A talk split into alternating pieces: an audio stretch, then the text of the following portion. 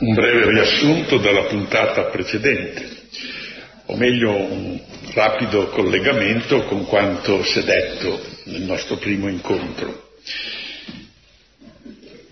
Siamo partiti rilevando un problema, anzi un enigma. Il successo universale di Pinocchio, un libro in apparenza modesto, dall'origine stentata e quasi casuale, è un enigma che merita qualche indagine. Il problema è questo, che cosa c'è in questo racconto per bambini che giustifichi o almeno spieghi un poco la sua fortuna planetaria? Dalla nostra ricerca sono emersi due fatti e un'ipotesi. I fatti sono incontestabili, io credo che possono essere trascurati come di fatto lo sono, ma non contestati. Il primo fatto è la crisi spirituale, politica, esistenziale del Collodi che comincia nel 1860 e poi un po' prosegue. Il secondo fatto è la decisione di dedicarsi alla letteratura per l'infanzia a partire dal 1875 decisione che gli fa cambiare i suoi interlocutori, non sono più gli adulti che contano, i personaggi pubblici della vita civile, della pubblicistica, del teatro, ma sono i ragazzi, i ragazzi che in mezzo alle tensioni dell'Italia ottocentesca, evidentemente proprio perché sono ragazzi, ancora non sono schierati. Questi sono i due fatti. L'ipotesi e l'ipotesi, a differenza dei fatti, eh, chiede di essere valutata. Io non è che mi sento di dare la vita per questa ipotesi. No, eh, bisogna valutarla. L'ipotesi vede proprio in questi due fatti la matrice del capolavoro collodiano. Questa ipotesi è stata ulteriormente precisata. Il segreto del libro starebbe nella presenza in esso della visione cosmica della realtà che i ragazzi d'Italia custodivano inconsciamente nel loro mondo interiore. Carlo Lorenzini, con felice intuizione artistica, si pone in comunione con questa nascosta ricchezza, se ne impossessa, o meglio se ne reimpossessa, perché in fin dei conti era anche la sua eh, ricchezza originaria, e la ripresenta nella narrazione affascinante di una fiaba. La quale fiaba dunque sarebbe, per così dire, lo scrigno di verità sostanziali ed eterne. Ma fin qui l'ipotesi formulata era ancora, come dire, a prioristica e generica. Per renderla plausibile bisogna indicare quali siano queste verità sostanziali ed eterne che nella mia ipotesi sono offerte dalla vicenda del burattino. Dove sono? Quali sono? Ecco, questa è la l'argomento di questa seconda tappa del nostro itinerario.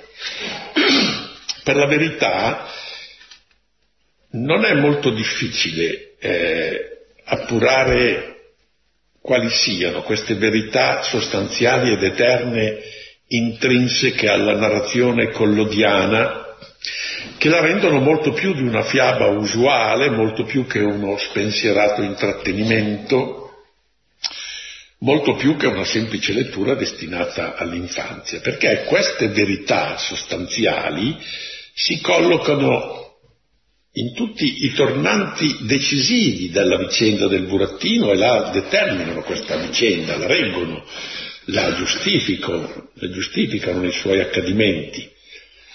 Anche se la fantasia sbrigliata dell'autore riesce a rivestire queste verità e a mimetizzarle mimetizzarle così bene che fino adesso nessuno le aveva scoperte, no? con la levità, nessuno, non esageriamo, qualcuno qualcosa aveva già scoperto, con la levità festosa di un discorso che pare non volersi neppure prendere troppo sul serio. Collodi dà l'impressione di non prendere troppo sul serio i suoi lettori e di non prendere sul serio neanche se stesso. Allora, cominciamo questa rassegna. Io ne ho individuato sette di verità sostanziali, probabilmente se ne potrebbero trovare anche di più, però queste sono, mi pare, mi pare quelle che più si lasciano cogliere nella trama. Dico subito che sono sette perché così quando arriviamo alla sesta capite che il discorso sta per finire e quindi siete molto incoraggiati insomma nella, nell'ultima parte. La prima verità riguarda il senso della storia. Per comprendere bene questa prima verità è meglio che partiamo dall'enunciazione di un problema. Il problema è questo, la storia la storia vuol dire sia la storia personale del singolo, sia la storia dell'intera umanità. La storia ha o non ha un senso? Ha o non ha una logica che la riscatta dalla occasionalità cieca e immotivata? Tutta sta vicenda, vicenda mia personale, la vicenda dell'umanità di cui faccio parte, obbedisce a un qualche disegno, insegue qualche finalità, o ha uno svolgimento del tutto arbitrario. Questo è un problema generale. Tutte le filosofie che hanno cercato di costruire delle filosofie della storia hanno cercato di risolvere il problema positivamente, cercando di trovare un po' la logica no, della storia. È una questione non facile, ma è anche una questione di interesse non secondario. Perché? A prima vista nella nostra vicenda tutto sembra fortuito, casuale. Ma se tutto è fortuito, tutto è senza ragione e senza scopo. Allora, se non ci si vuole rassegnare alla piena, totale irrazionalità del reale, bisogna oltrepassare ogni esperienza deludente di fortuiti, di occasionalità, di, di, di eventi fortuiti, e postulare che ci sia da qualche parte sull'umanità e sulla sua vicenda un progetto trascendente. Qui dobbiamo riconoscere che a proposito di questo problema, il senso della storia, dalla vicissitudine interiore del Collodi è avvenuto un mutamento, quasi una conversione proprio nel corso della stesura del suo capolavoro, una stesura che come abbiamo visto appare un, poco difficile e non poco accidentata. Qui mh, riprendiamo un discorso a cui avevo già fatto cenno, io avevo parlato di due svolte, più una più misteriosa che è questa di cui stiamo parlando adesso. Nel suo itinerario di pensatore, di opinionista inquieto, Dopo la prima crisi del 1860, dopo la decisione del 1875 di rivolgersi ai ragazzi, si colloca una terza svolta che comincia almeno a delinearsi e poi si compie tra, qui le date sono precise, tra il 27 ottobre 1881 che è data dalla pubblicazione della impiccagione di Pinocchio, del capitolo decimoquinto con cui per lui la storia era finita. E il 16 febbraio 1882, che è la data della ripresa del racconto, con la risurrezione di questo inverosimile eroe, in questi quattro mesi il Collodi cambia la prospettiva.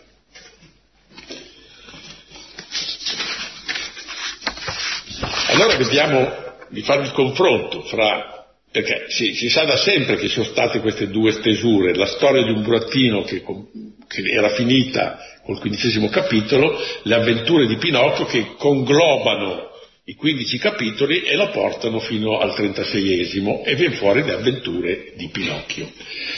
Ora, nella storia di un burattino, se noi la leggiamo in un modo autonomo, cosa che non si fa mai perché a nessuno viene in mente di farlo, notiamo che in essa, in questa storia, niente va a buon fine. non va a buon fine la costruzione del pupazzo di legno che delude subito il suo creatore. Non ha ancora finito di, di, di costruirlo che già, già gli dà dei dispiaceri. Non vanno a buon fine gli sforzi educativi del grillo parlante, che non riesce mai a impressionare troppo il suo cosiddetto alunno. Non va a buon fine neanche le cose più belle come la generosità di Mangiafuoco che gli regala cinque monete d'oro, ma sono proprio questo regalo la causa di tutti i guai, perché dopo comincia eh, i ladri, la persecuzione l'impiccagione. Tra l'altro, anche se il testo non lo dice, i due furfanti, una volta impiccato Pinocchio, si sarebbero ovviamente impadroniti delle monete d'oro e sarebbero risultati in assoluto vincenti, quindi il male avrebbe trionfato.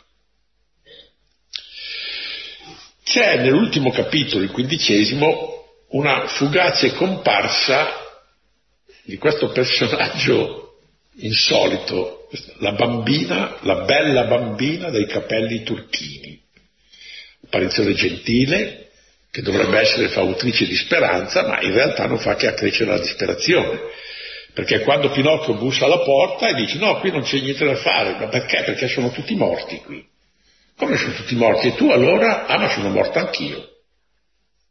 E così questa è la posizione della fata eh, in questo decimoquinto capitolo. Quindi ogni progetto, ogni intrapresa, ogni sentimento, ogni buona parola, in questo primo racconto tutto viene irrimediabilmente vanificato dalla impiccagione del povero protagonista. Se noi avessimo soltanto questi 15 capitoli, la concezione della storia che ne emerge sarebbe quella che è così bene espressa da una frase di Shakespeare che in questi mesi continuo a citare da tutte le parti, ma che ho imparato da quando ero ragazzo, perché avevo letto Shakespeare, che avevo 12 anni, e che mi aveva impressionato. Nel Macbeth, verso la fine, l'ultimo atto, si dice che la storia umana è la favola raccontata da un idiota, piena di rumore e di furore che non significa nulla. Questo è, è, quello che noi possiamo dire della vicenda umana se non abbiamo qualche elemento eh, no, di, di razionalità superiore. Invece nella redazione ultima e definitiva, nelle avventure di Pinocchio, tutto cambia, anzi tutto si rovescia. E rovesciandosi la storia si illumina di significato e di intenzionalità. La vicenda dell'umanità e dei singoli, raffigurata e simboleggiata dalle multiforme peripezie del burattino, è ideata in un modo organico nei suoi passaggi essenziali, se noi vediamo tutta la storia, cioè prima di tutto il suo avvio, poi il suo dispiegarsi e il suo arrivare alla conclusione, una conclusione che retrospettivamente rischiara e finalizza ogni antefatto. Quindi è tutta un'altra concezione della storia umana. Per chiarire questo concetto credo che possa essere utile il confronto con l'Orlando Furioso, a cui Pinocchio è stato con qualche plausibilità ripetutamente paragonato, perché in realtà qualche affinità c'è anche l'Orlando Furioso, i, i suoi personaggi mh, non sembrano tanto de, de, delle, delle, persone in carne ed ossa che soffrono, che, ma quanto dei burattini che continuano, che si agitano, che, eh, però c'è, c'è, un incanto di, di, di, che, che affascina nella narrazione. Ora, se voi leggete l'Orlando Furioso, fate subito questa constatazione. Questo libro non ha un principio necessario. Comincia in medias res, un po' perché lui voleva, doveva proseguire eh, la narrazione dell'Orlando innamorato del boiardo, ma di fatto comincia senza, non spiega niente, comincia già che questi, cominciano a gironzolare questi cavalieri e va avanti fino alla fine così. Non c'è neanche una fine necessaria. Questo è tanto vero che in vecchiaia l'Ariosto aveva aggiunto altri cinque capitoli, quindi vuol dire che anche per lui poteva, poteva andare avanti finché voleva, insomma. No? È un libro grandissimo, io sono sempre stato affascinato dall'Orlando Furioso, senza capo né coda, almeno dal punto di vista della concezione storiografica. Invece se noi prendiamo l'opera collodiana, vista nella sua completezza, troviamo che ha un inizio che è la premessa e la scaturigine di tutto il successivo svolgimento. Questo inizio non può assolutamente essere omesso, lasciato nell'ombra. Se voi togliete i primi capitoli con la creazione del burattino, non capite più niente poi del, senso della molla segreta di tutta la storia. Ha una trama che si sviluppa drammaticamente e costruisce un duplice destino alternativo, come vedremo, e approda infine a uno scioglimento escatologico, cioè ultimo, oltre il quale non è possibile andare. Ma la storia che viene qui raffigurata è quella che contro la concezione greca si è affermata nella cultura cristiana. Questo è un, un discorso su, su cui eh, ritorneremo almeno quei pochi di noi che frequenteranno anche i corsi di escatologia che sarà anche un bel modo per svuotare questa sala, no? perché a metà saranno impressionati dal nome, cioè scatologia, che sanno cos'è, l'altra metà, quando sentono parlare che tratterà della morte, del giudizio, dell'inferno, del paradiso, no, no, caffè, che ci mettiamo un po'. La concezione greca, lo vedremo allora, è una concezione senza capo né coda, perché eh, prende il cerchio il cerchio come emblema della storia. Ora, se c'è una figura geometrica che non ha capo né coda, è il cerchio. Seconda verità. C'è una frase del profeta Isaia che secondo me i nostri tempi avrebbero bisogno di rileggere continuamente. Guai a coloro che chiamano bene il male e male il bene noi siamo in tempi di dialogo, l'importante è andare d'accordo, quindi oh, è male, sì, è male, ma non è tanto male, bene, ma non è troppo bene, come la fanno? Guai a coloro che chiamano bene il male e male il bene, che cambiano le tenebre in luce e la luce in tenebre, che cambiano l'amare in dolce e il dolce in amaro. Secondo la parola di Dio l'importante non è andare d'accordo, l'importante è andare d'accordo con la verità Beh, dobbiamo dire che in nessuna delle stagioni della sua vita Carlo Lorenzini ha meritato questo rimprovero del profeta Isaia, non ha mai confuso il male col bene. Le sue parole sono potute suonare ironiche, sarcastiche, eh, il suo atteggiamento molte volte pessimistico, senza speranza, perfino scettico sul miglioramento civico, sociale politico della convivenza umana e circa la sorte dell'uomo però non ha mai smarrito la distinzione tra il bene e il male. Non ha mai fatto di ogni erba un fascio, non ha mai chiamato tenebre la luce e la luce tenebre. Questo è tanto più evidente in Pinocchio, il libro che di quella sua crisi di cui abbiamo parlato segna in qualche modo la soluzione e la catarsi. Vedremo la prossima volta se si debba ritenere Pinocchio un libro moralistico. Io riterrei di no. Qualcuno invece ha supposto che sia un libro moralistico. Ma anche se non è un libro moralistico, bisogna dire che in Pinocchio la distinzione tra ciò che è retto e ciò che è deviante è sempre netta e senza incertezza. Non c'è nessuna propensione moralistica, se non il grido parlante che è il personaggio più antipatico di tutta la vicenda, credo anche per l'autore, ma l'autore ha sempre conservato un robusto senso morale. Il Collodi non ha mai peccato contro la luce. Terza verità. La terza verità prosegue la seconda e la rifinisce, perché c'è la notifica in tutta la sua drammaticità, cioè il distinguere il bene e il male non è semplicemente un'operazione, come dire, di carattere intellettuale, di correttezza semantica, non è un puro esercizio di speculazione, non è una doverosa operazione di logica che fa capire che no, il concetto di bene è diverso dal concetto di male. No, al contrario, questa è una distinzione, anzi una contrapposizione che tocca e raggiunge l'intimo della creatura così da comprometterla totalmente, perché è una distinzione che va a incarnarsi negli atti della creatura, la quale può comportarsi bene o male, quindi non solo col ragionamento, ma con le azioni.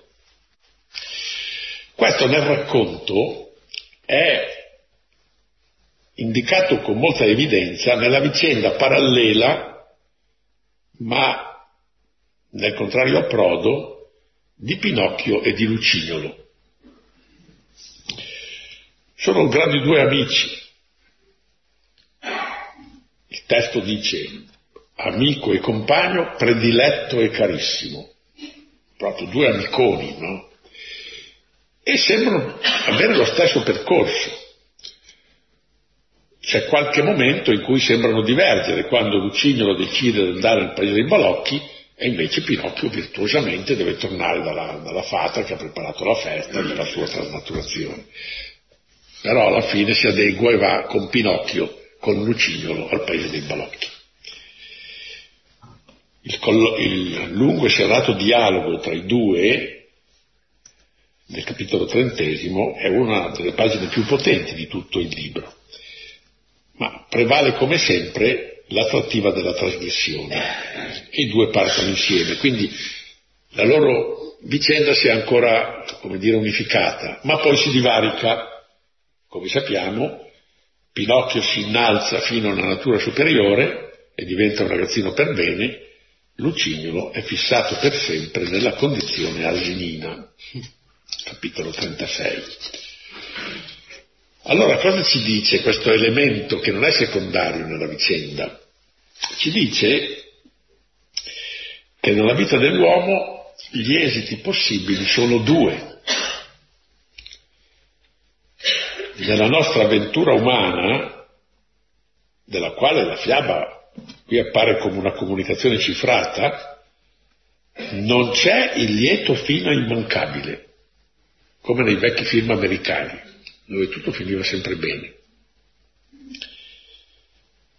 Collodi non indulge a quel diffuso ottimismo, come dire, consolatorio, ansiolitico, eh, che però non ha nessuna garanzia, nessun fondamento, il quale poi a ben guardare finisce con lo scoronare l'uomo della sua prerogativa più alta, che è quella di decidere tra la sua salvezza e la sua perdizione.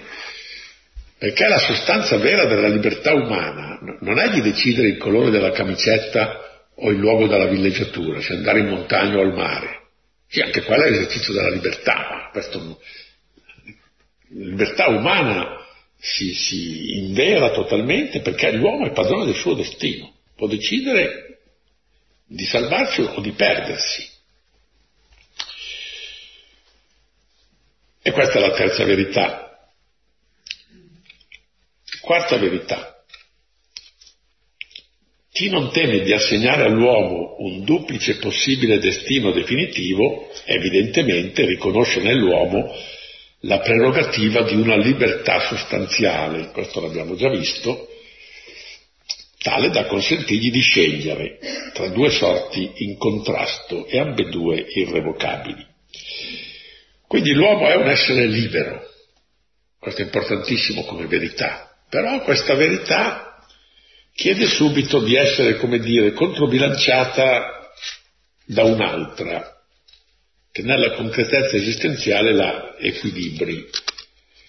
Sì, l'uomo è un essere libero, però è una libertà con cui lui non riesce mai a cavarsela.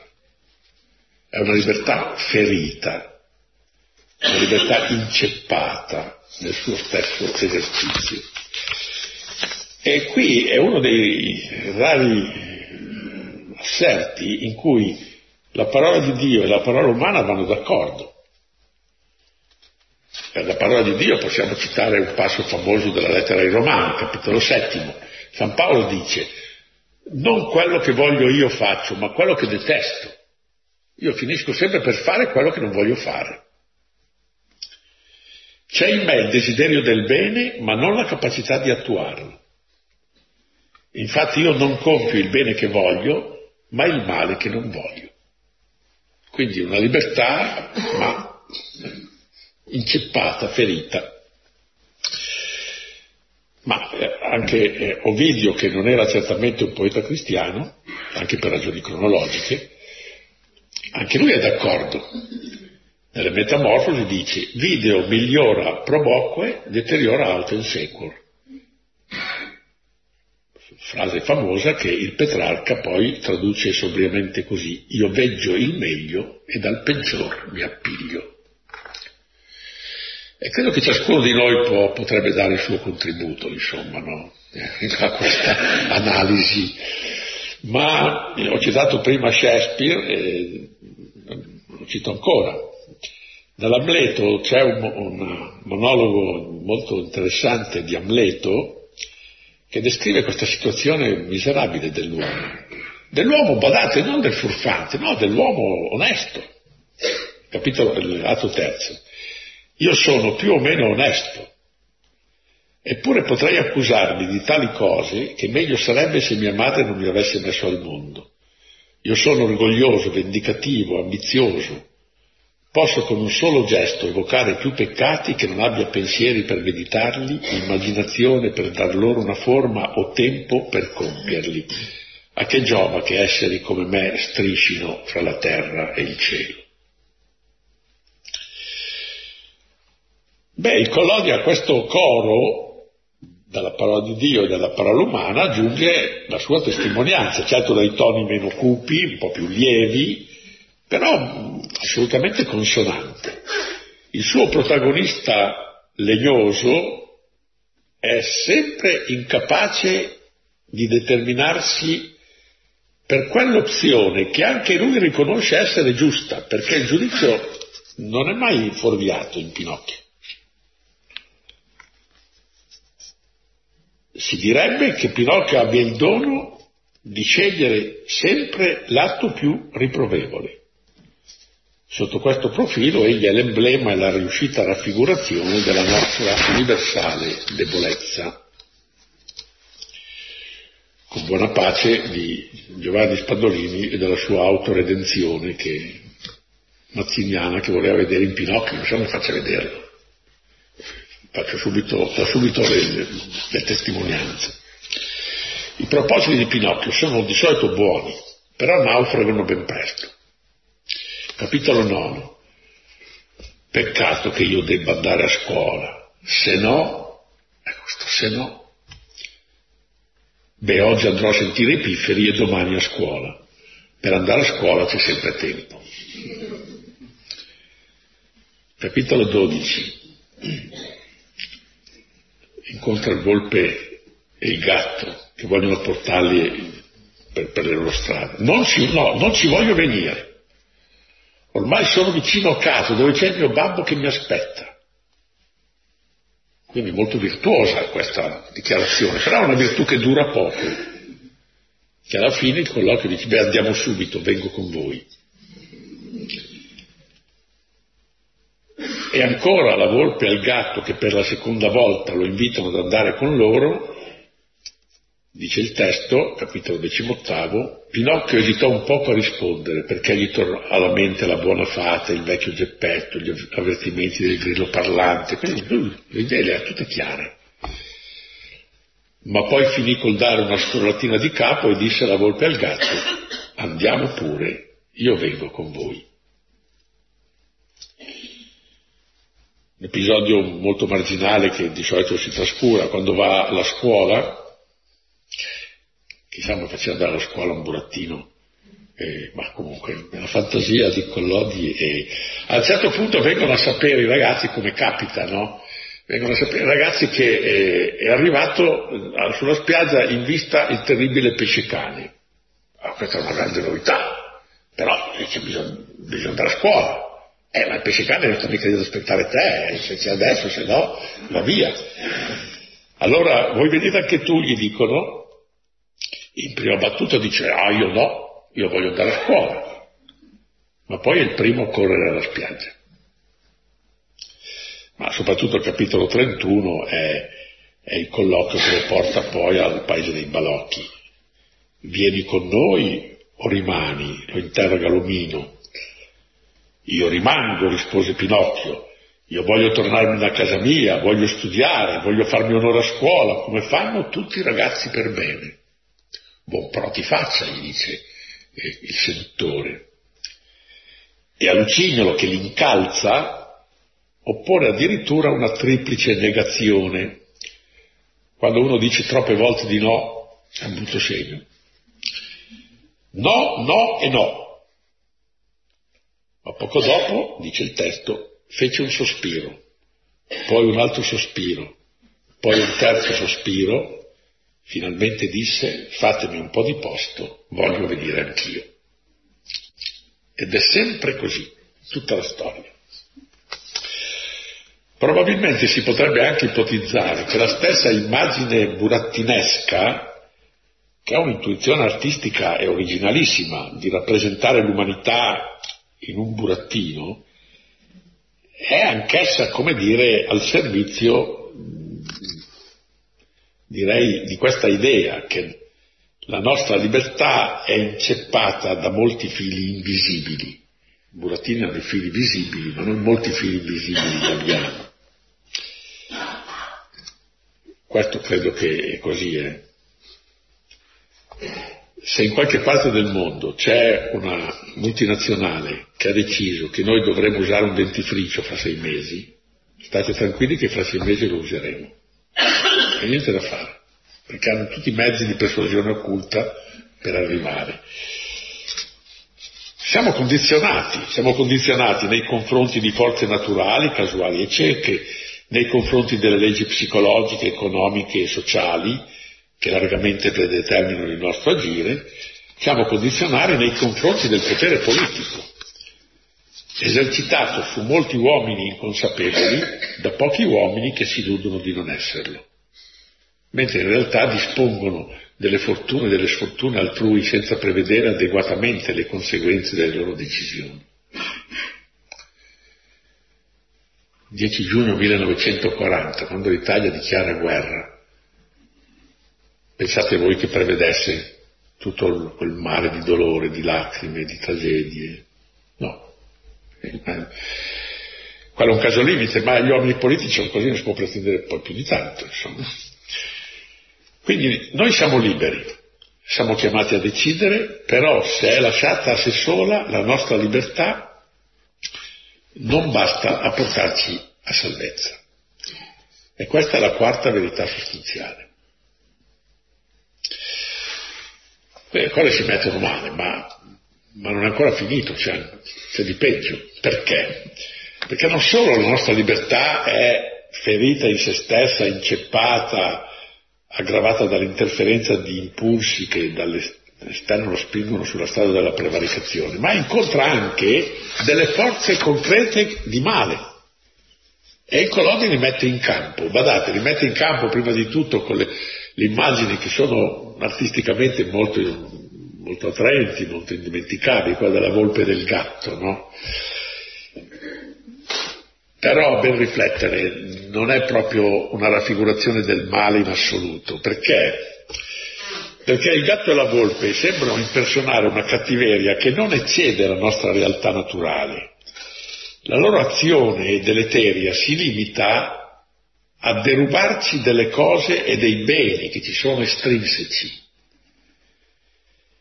Ma il Collodi, con un sorprendente vigore speculativo, si eleva fino a mettere in campo una forza perversa trascendente, quasi una potenza assoluta di male, che non attenta più soltanto alle cose dell'uomo, bensì all'uomo stesso, derubandolo addirittura della sua identità, alienandolo e snaturandolo fino a fargli perdere la sua dignità originaria. Questa forza perversa trascendente è raffigurata dall'omino che trascina i ragazzi dal paese dei balocchi.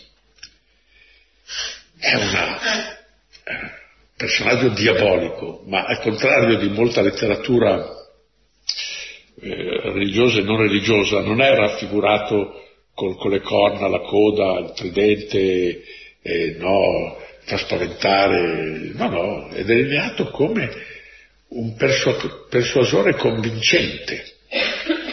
E il testo dice, dalla voce carezzevole, come quella di un gatto che si raccomanda al buon cuore della padrona di casa. Quindi assolutamente sembrerebbe innocuo, no?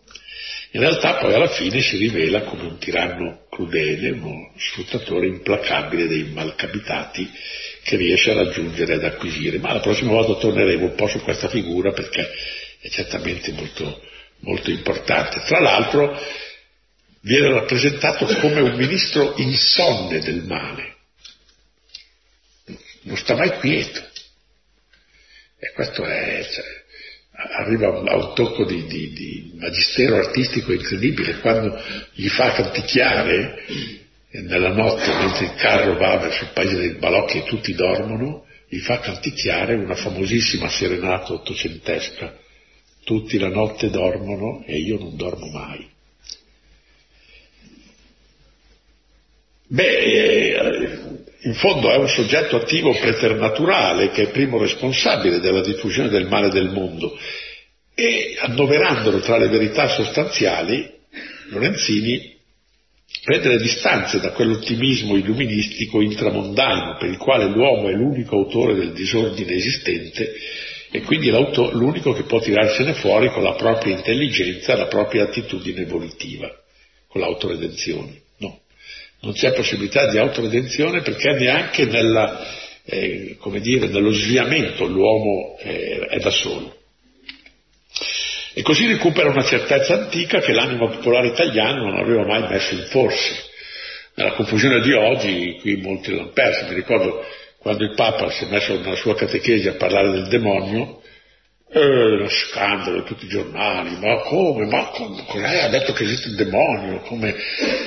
E io ho detto, ma guarda che, che, bel tempo che stiamo vivendo. Una volta facevano notizia, chi diceva delle eresie, no? Mm. E anch'io se volessi, volessi, essere famoso, se io dicessi una bella omelia che le persone della Trinità sono 24, almeno sul resto del Carlino ci vado, insomma, no? E invece a dire che sono tre, nessuno si... Invece adesso la cosa curiosa è che fa notizia l'ortodossia. Cioè, a dire le cose di sempre eh, ma che difatti io sono diventato abbastanza famoso, non avendo inventato niente, ma avendo ripetuto quello che la Chiesa ha sempre detto. No? E, e, qui questa idea del, del demonio è un'idea che la cultura italiana popolare era fortissima. I ragazzi d'Italia la sentivano sempre proposta e spiegata nella domenica di quinquagesima, la domenica della zizzania. Gli dissero, Vangelo di Matteo, padrone, non hai seminato il buon seme nel tuo campo? Da dove viene dunque la zizzania? Ed egli rispose loro, un nemico ha fatto questo. E poi dopo, quando spiega la parabola, Gesù dice, il nemico che l'ha seminata è il diavolo. Sesta verità. Dunque a questo punto le cose sono messe male, perché se avessimo soltanto queste cinque verità, eh, beh, insomma, io credo che noi avremmo una mala sorte senza speranza. E quindi le avventure di Pinocchio sarebbero la deprimente ostensione di una tragedia sconsolata e senza luce.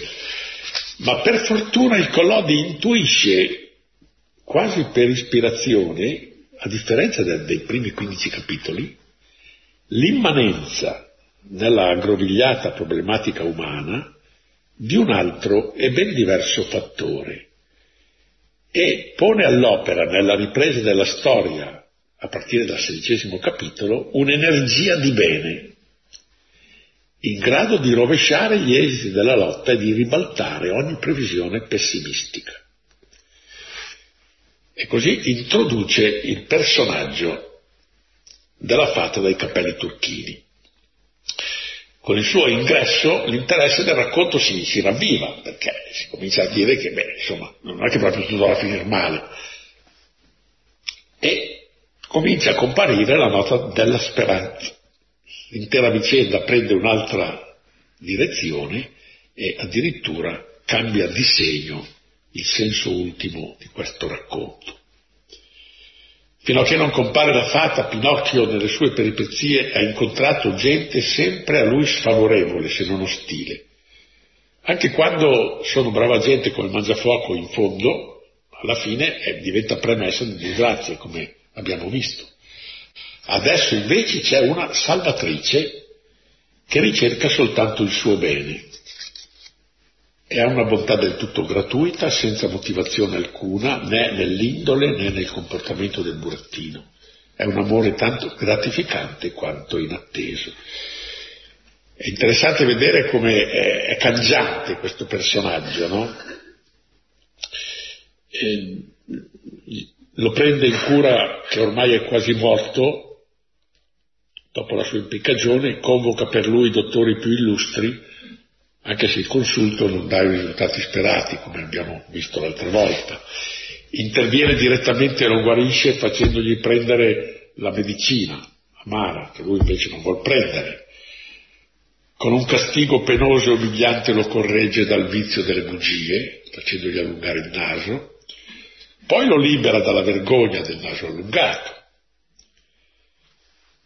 È, è nella, nelle vesti di una sorellina affettuosa, attenta verso il suo fratellino. Poi invece ricompare, dopo un'eclissi inspiegabile, sull'isola delle api industriose, ma stavolta non è più nelle vesti di sorella, ma nella veste di madre, Solerte, che prende sistematicamente a educarlo, costringendolo particolarmente a vincere la sua allergia a qualunque tipo di lavoro, che è una delle annotazioni anche qui con Bonaparte di Spandolini, insomma, l'idea del lavoro, no? Perché Pinocchio è assolutamente allergico al lavoro. E quando insomma gli chiede da mangiare, eh, dice ma sì, io ti do non solo un pezzo di pane, ma ti darò anche un broccolo. Però devi portarmi questa, questa brocca. Oh, ma troppo pesa. Beh, allora stai con la mangi una fetta della tua fame, gli diceva questa implacabile educatrice. Poi però il, il brocco te lo condisco con l'olio. Eh con l'olio. No, troppo pesa. E poi ti do anche un bicchierino di rosolio. E allora lui cede e, così lo porta eh, con un metodo pedagogico che non si, non si basa sulla sulla virtù per la virtù, sull'amore gratuito. Questa è un'idea kantiana, ma non è un'idea cristiana. L'idea cristiana è che bisogna sempre guardare anche la ricompensa. Fate questo e avrete una grande ricompensa, in cielo, ma comunque è una ricompensa, cioè Gesù non è un kantiano, sollecita sempre perché lui sa benissimo che l'amore puro è metafisicamente impossibile nelle creature. Noi facciamo sempre per amore, ma anche perché dobbiamo guadagnarci un po', se no sarà difficile che ci... Quando diventa un asino, un ciuchino, ricompare, la vede tra, tra il pubblico del circo come una signora, bella signora che ha al collo il suo vezzo più caro, che ha un medaglione con sulla figura di Pinocchio, quindi lo, lo incoraggia nell'ultimo suo naufragio si fa curiosamente presente a fargli coraggio sotto le spoglie di una caprettina dal pelo naturalmente celuleo. A questa fata si deve il prodigio strabiliante della trasnaturazione che fa di Pinocchio un ragazzino per bene. Prima volta il miracolo non si compie perché va al paese dei balocchi, capitolo 29. La seconda volta invece il sospirato riscatto si avvera e Pinocchio diventa un ragazzino per bene. E qui la storia finisce, perché finisce? La storia finisce perché ormai è arrivata alla fine, poi anche per una ragione artistica, perché la virtù è bella da vivere ma è noiosa da raccontare. Eh, noi ci lamentiamo che gli spettacoli televisivi presentano sempre il vizio, e giustamente perché sono veramente diseducativi oltre che stupidi, però un attenuante c'è, ed è che è, è proprio il vizio che, che interessa Facciamo un esempio forse perché può darsi che qualcuno mi, mi fraintenda un po'. Se padre Cristoforo fosse riuscito a convertire Don Rodrigo con la sua intemerata e Don Rodrigo si, si fosse pentito, avrebbe cessato di molestare Lucia il romanzo al sesto capitolo sarebbe finito. Volete che andavano avanti a dire? Che siano sposati, che stavano bene, no? che, che Don Rodrigo è diventato una brava persona. E questo è un po', è un po fatale. Però, ecco, questo personaggio è veramente fondamentale no? per, nel ribaltamento della storia. E qui però, proprio perché è fondamentale, dobbiamo fare un po' di riflessione. Ma chi è questa donna stupefacente? Che cosa rappresenta nell'economia generale della fiaba? Qual è la verità sostanziale che si nasconde sotto la sua figura? Ci sono due elementi che sono certamente intesi e voluti dall'autore. In primo luogo il concetto di una mediazione salvifica, che questo è il concetto vero, non l'autoredenzione, è la mediazione salvifica capace di infondere nell'avventura umana una dimensione soteriologica, vale a dire di trasformarla una, da un'avventura senza senso in una storia della salvezza. Questo è il primo elemento. Il secondo elemento è la forma femminile in cui questa mediazione si esprime. Allora, quanto al primo elemento, eh, credo che eh, è facilissimo sottolineare come l'idea della redenzione attraverso una mediazione, questa è l'idea centrale del cristianesimo. È il Vangelo della redenzione mediante un mediatore. Più complesso, più laborioso è chiarire il significato di, della icona femminile di questa azione di riscatto, di rinnovamento. Come mai Collodi mette in campo questo aspetto?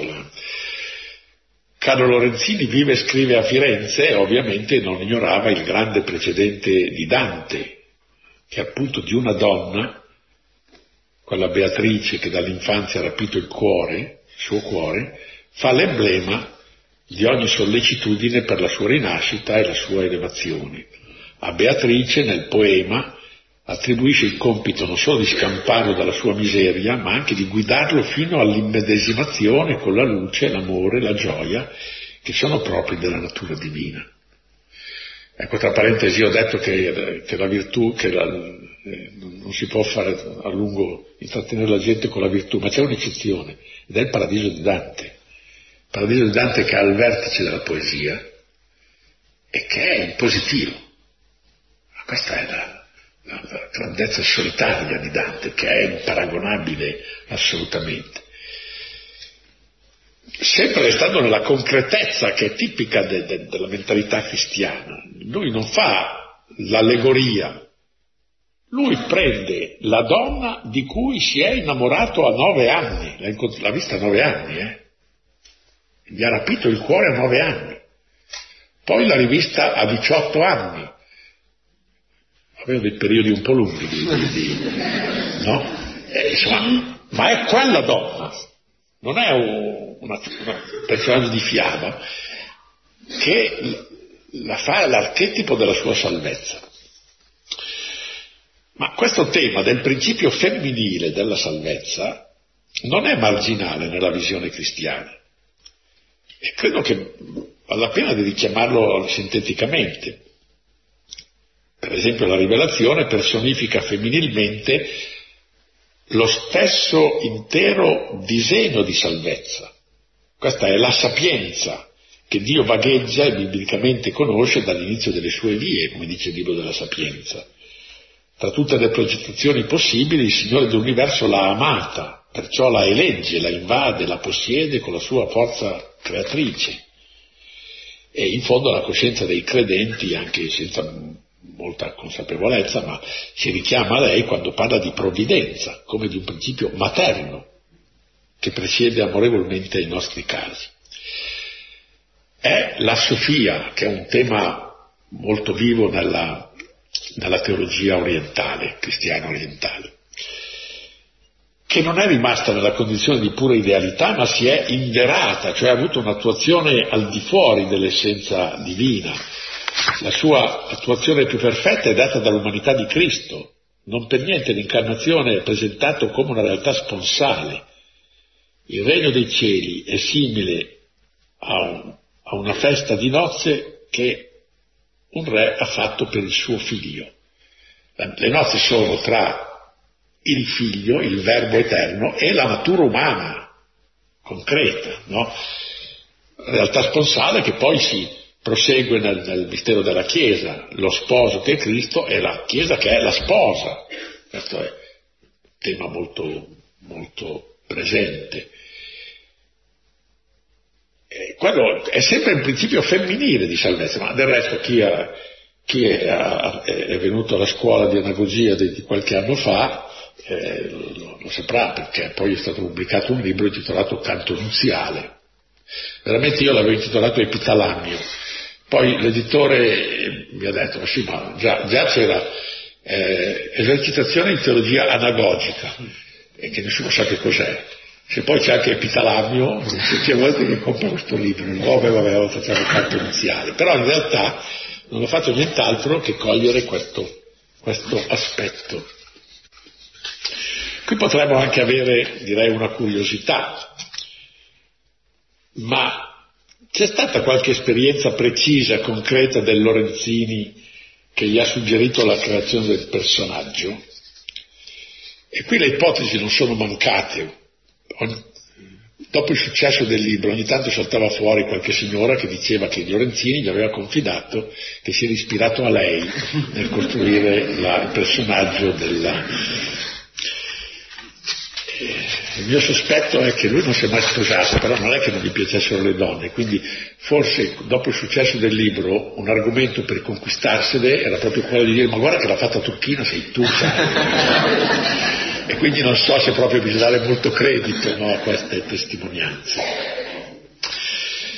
Certo, è la meno realistica tra i personaggi della fiaba è tutta riversata, per così dire, nella sua funzione pedagogica e soteriologica, che qualche volta la inducono anche ad atteggiamenti che sembrano inclementi, una certa crudeltà quasi sembra che ci sia, anche se motivato.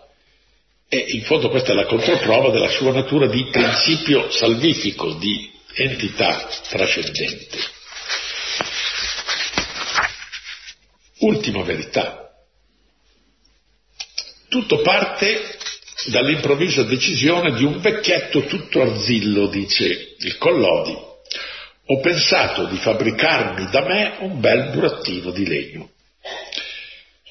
Credo che è difficile pensare a un esordio più dimesso e più feriale di questo.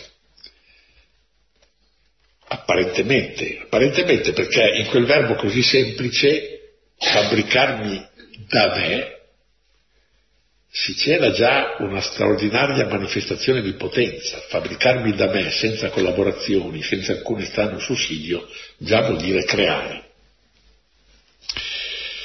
Ma a prima vista l'intenzione di Geppetto sembra abbastanza normale, non suscita meraviglia, a parte l'ambizione di costruire un burattino che sappia ballare, tirare di schermo, fare i salti mortali, che vuol dire che era un po' svegliato come fantasia.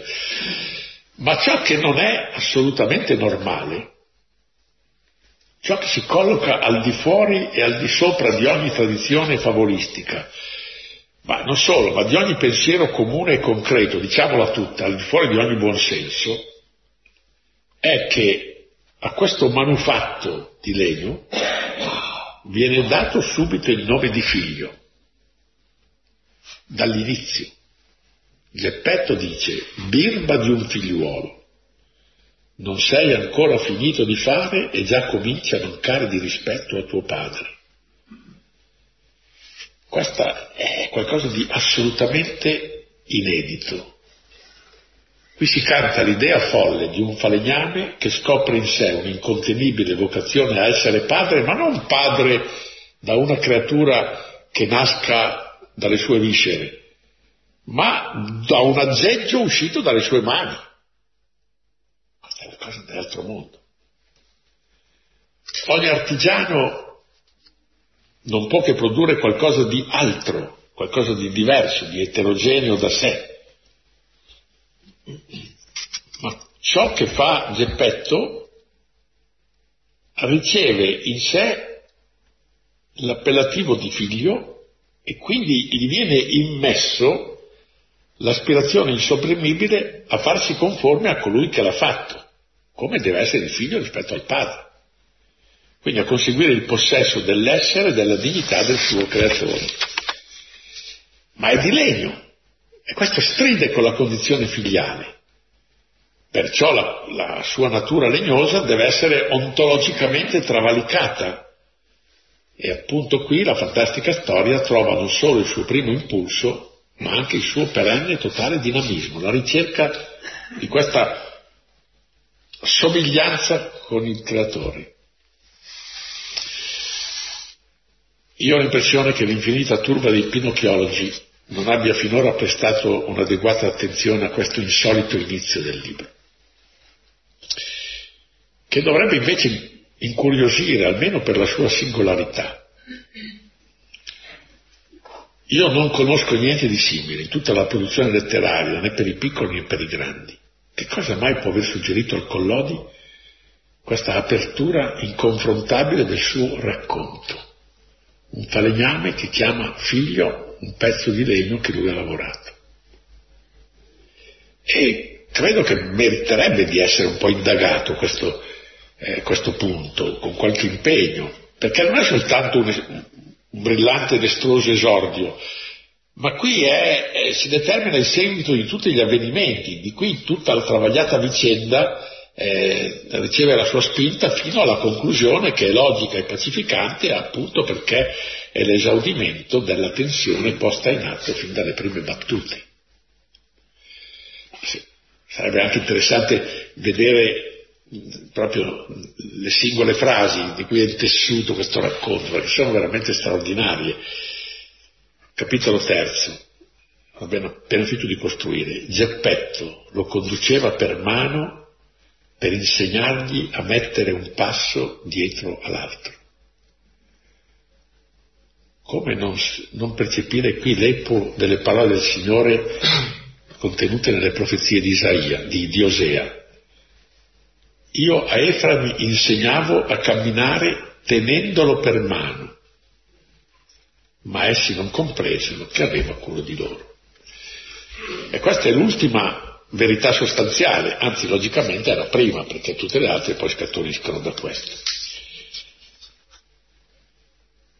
Allora, se Pinocchio attraverso l'individuazione delle verità sostanziali ci si è a poco a poco rivelato come una parabola trasparente del dramma umano, allora non c'è possibile esitazione. Colui che ha adombrato in Geppetto, un popolano umile, povero, capace però di grandi sogni e di progetti ardimentosi, è il Dio fantasioso da cui tutto proviene, a cui tutto deve fare ritorno. Che non è un Dio come si sia, non è l'essere eccelso che essendo a una distanza infinita da noi lascia che questa distanza resti senza rimedio incolmabile e invalicabile. Non è una gelida infinità che non si commuove, non si tenerisce, soprattutto non è un Dio chiamato in causa solo a spiegare l'origine delle cose e per mettere in moto la macchina del mondo e poi immediatamente congedato perché non ci disturbi e non interferisca. Come c'è un pensiero di Pascal che dice io non non posso perdonare a Cartesio di avere tirato in ballo Dio per dare il primo calcio al mondo e poi l'ha subito congedato. No. Questo è il Dio dei deisti, che sono quelli che volevano essere i più ragionevoli e sono i più irragionevoli, sono molto più ragionevoli degli atei.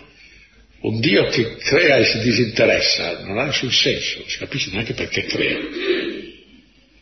Non è un Dio che trae gli esseri all'esistenza, ma si mantiene disinteressato ed estraneo alle loro vicissitudini. Non è un Dio che avendo compiuto il misfatto della creazione si è reso latitante e ha detto insomma che si è visto, si è visto. Questo è il Dio cristiano, il Dio vicino. E incluso in questa idea eh, questa settima verità c'è il traguardo della trasnaturazione, proprio perché questo Dio che vuole essere padre di ciò che crea deve assimilare a sé le sue creature. E è la, la parola che è contenuta nella eh, seconda lettera di Pietro, noi siamo, siamo destinati a essere conformi alla natura divina. Questa è la notizia inaudita della nostra elevazione a quello che i teologi chiamano l'ordine soprannaturale. Questa è la settima verità sostanziale. A questo punto abbiamo fatto di domandarci, ma chissà se Carlo Lorenzini si è reso conto dell'altezza a cui è arrivata la sua visione della realtà. In ogni caso era oggettivamente difficile rivestire di un simbolo più originale più eloquente questo primario mistero cristiano. Grazie.